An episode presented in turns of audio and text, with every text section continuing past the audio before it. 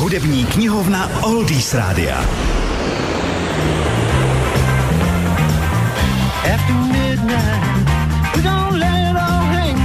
Na konci 60. let byl Eric Clapton v takové lehké krezi, krezovém tvůrčím období. Po rozpadu veleslavných Cream rozjel sice nadějný projekt z Blind Fate, ale ti se rozpadli už po pár měsících.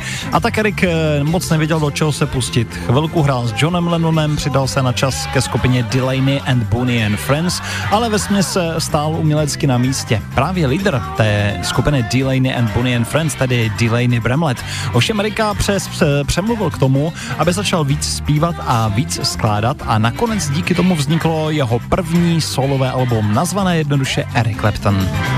So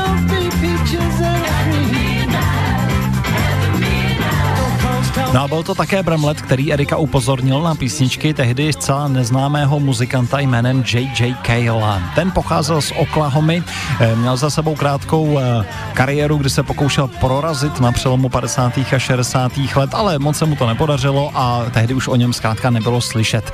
Eh, Ovšem teď ho Erik pro sebe objevil a nejprve pro sebe a poté pro celý svět, když naspíval jeho píseň After Midnight.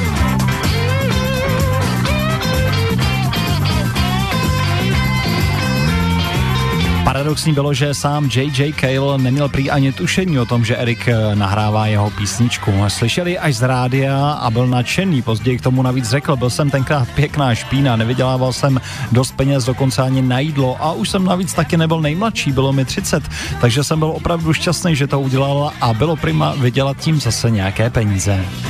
After midnight,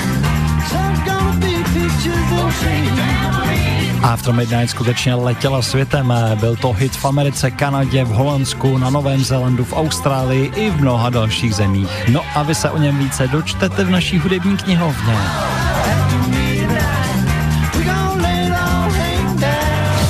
Www.oldiesradio.cz